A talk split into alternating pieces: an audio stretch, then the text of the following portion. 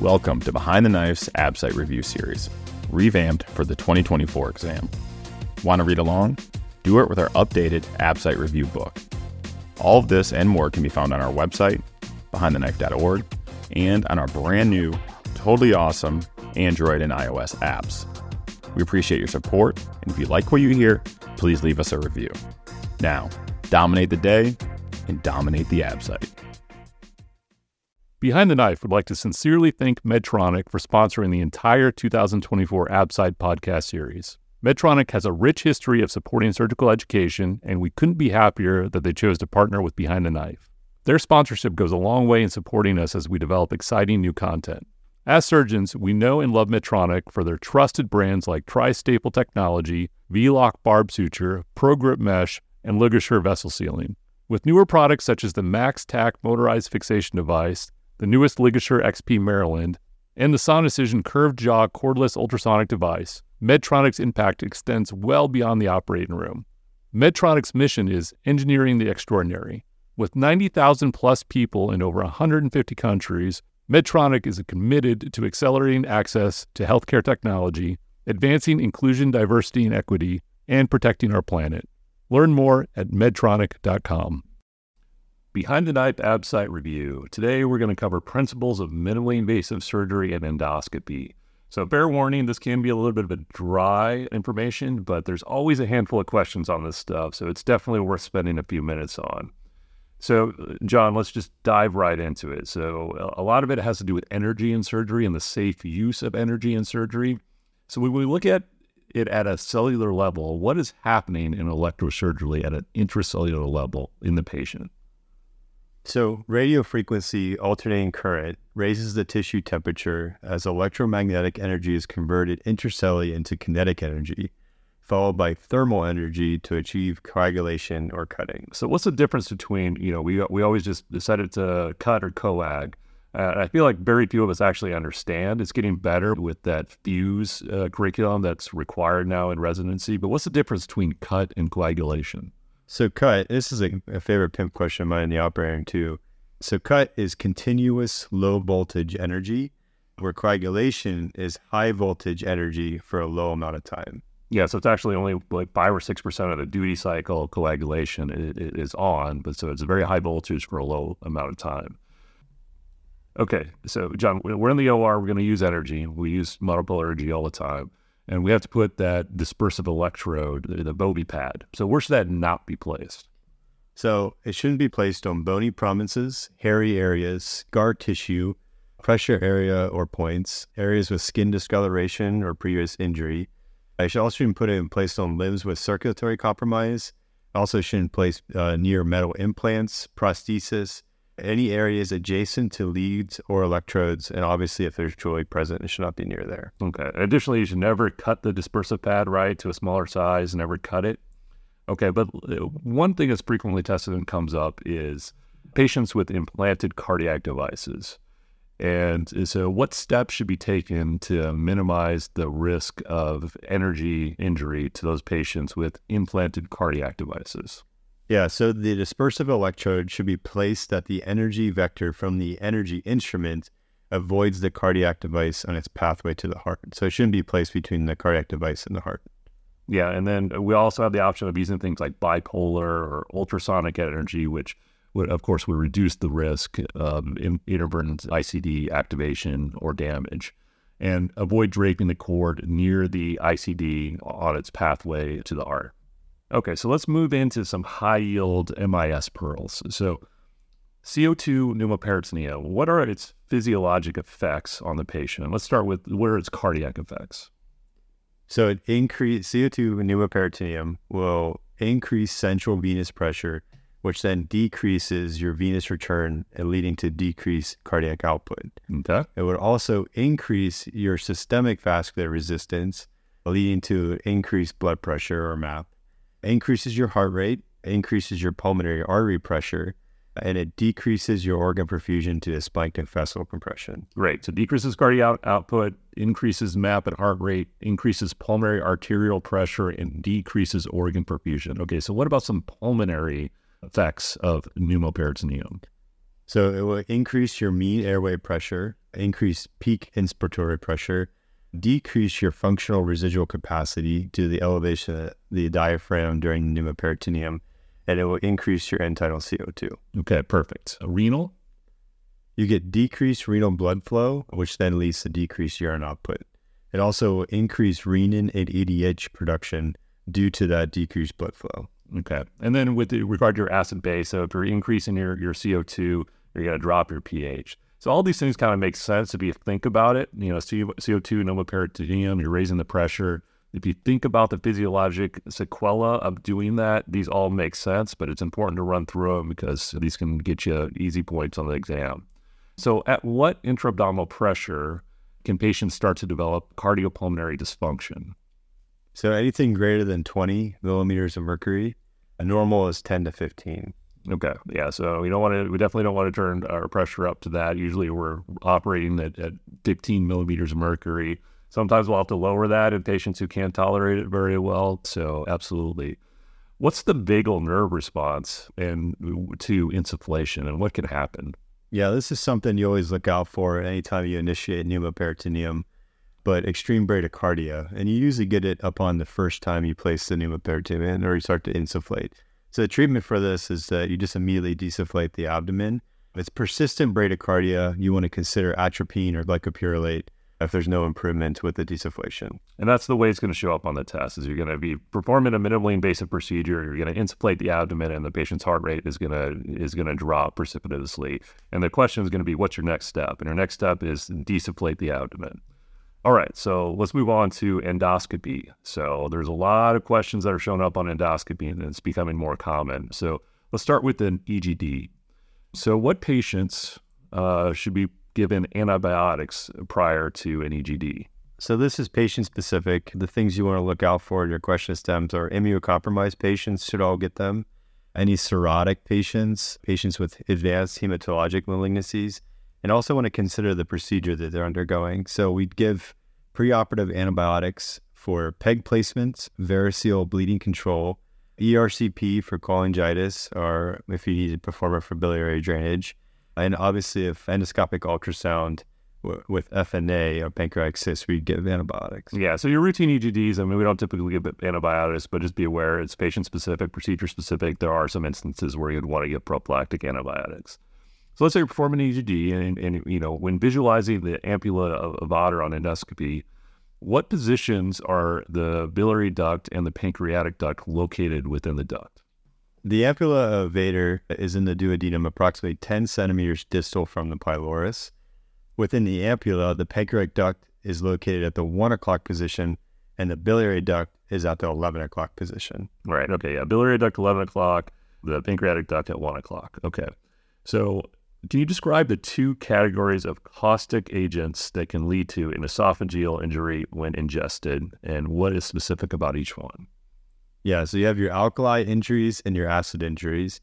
Uh, your alkali injuries will lead to liquefactive necrosis that it, it extends very rapidly through the esophageal mucosa. So some examples of some agents for this would be ammonia, lye, and sodium hydroxide.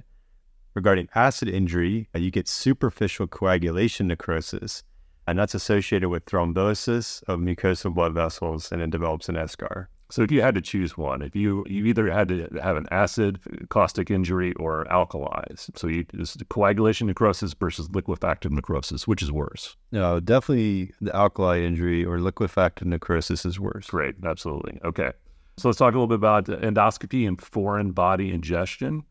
So, what are the regions along the esophagus that are uh, physiologically narrower and therefore there can be problems with foreign body impactions?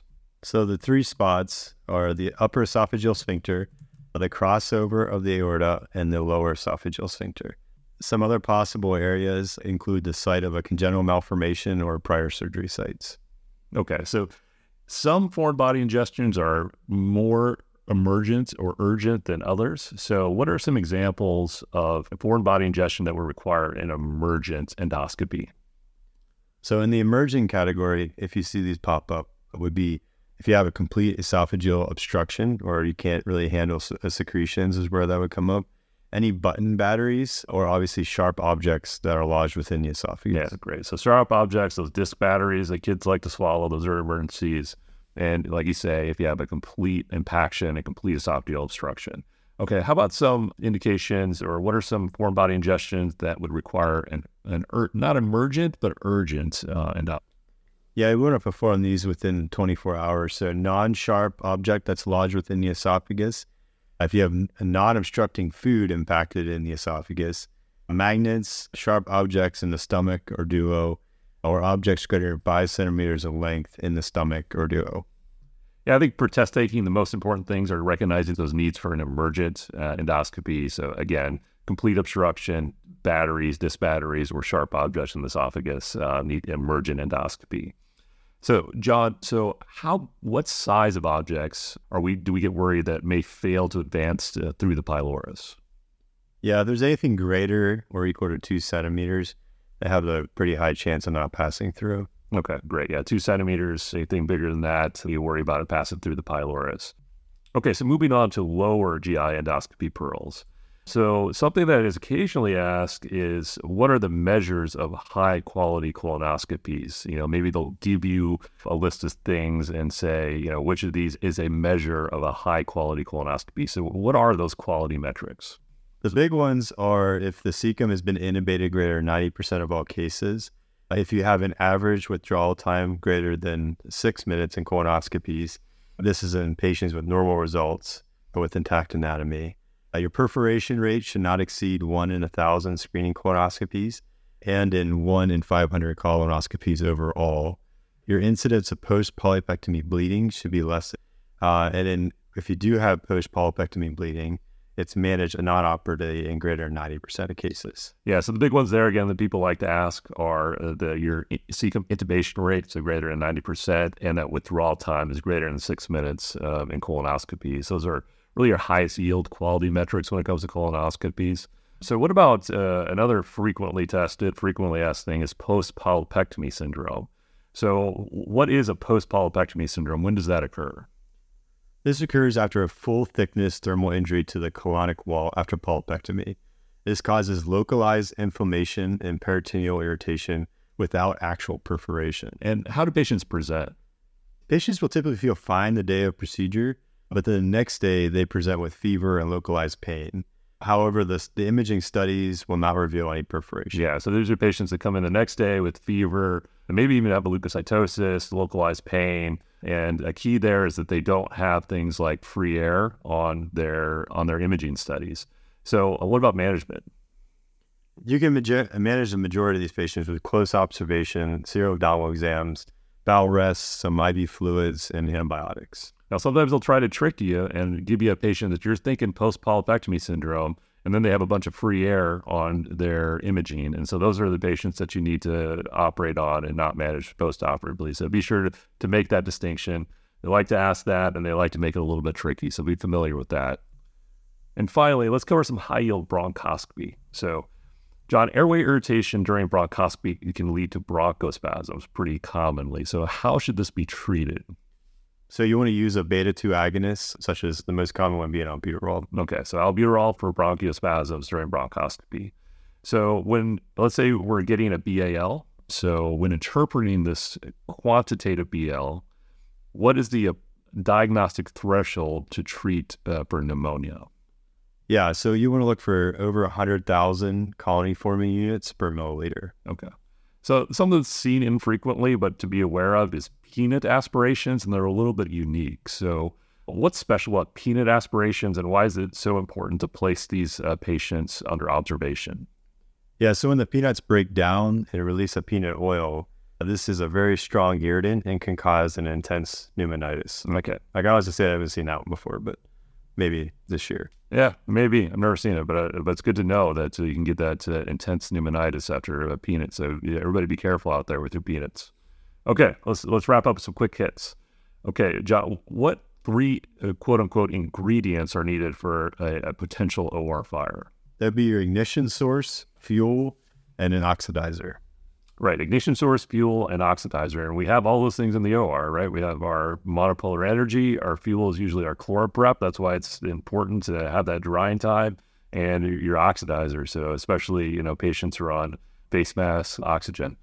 Okay, next. So bipolar energy can be used to safely seal and achieve hemostasis in blood vessels of up to what size? Yeah, I've actually seen this before. It's up to seven millimeters in diameter. Yeah, so bipolar energy, seven millimeters in diameter. Okay, so let's say you're in the OR and you notice a sudden rise in the end tidal CO2 followed by a drop. And then the patient gets hypotensive. So, what are you worried about? What happened, and how do you manage this?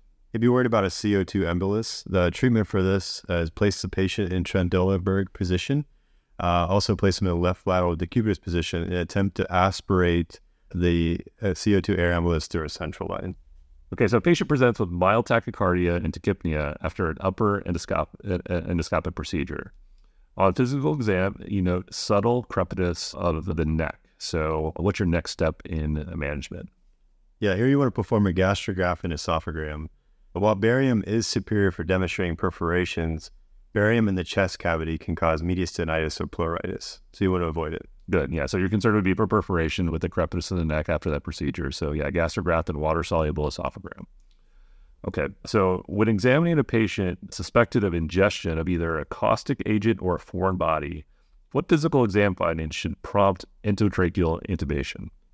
Yeah, so the things you want to look out for dyspnea, drooling, stridor, and or hoarseness. These are all caused by severe oropharyngeal or glottic edema and or necrosis. Great. Okay, so that wraps up our high yield review for minimally invasive surgery endoscopy. Again, you know, not meant to be comprehensive, but hopefully that'll get you a few points. It is high yield and worth spending just a couple minutes on. So uh, thank you for joining us. Thanks for listening, and thank you to Medtronic for supporting surgical residents preparing for the 2024 ABSITE. Since 1949, Medtronic has relentlessly pursued therapies that change lives. Today, we thank Medtronic for supporting surgical residents as they relentlessly pursue their dreams. From all of us at Behind the Knife and Medtronic, dominate the ABSITE.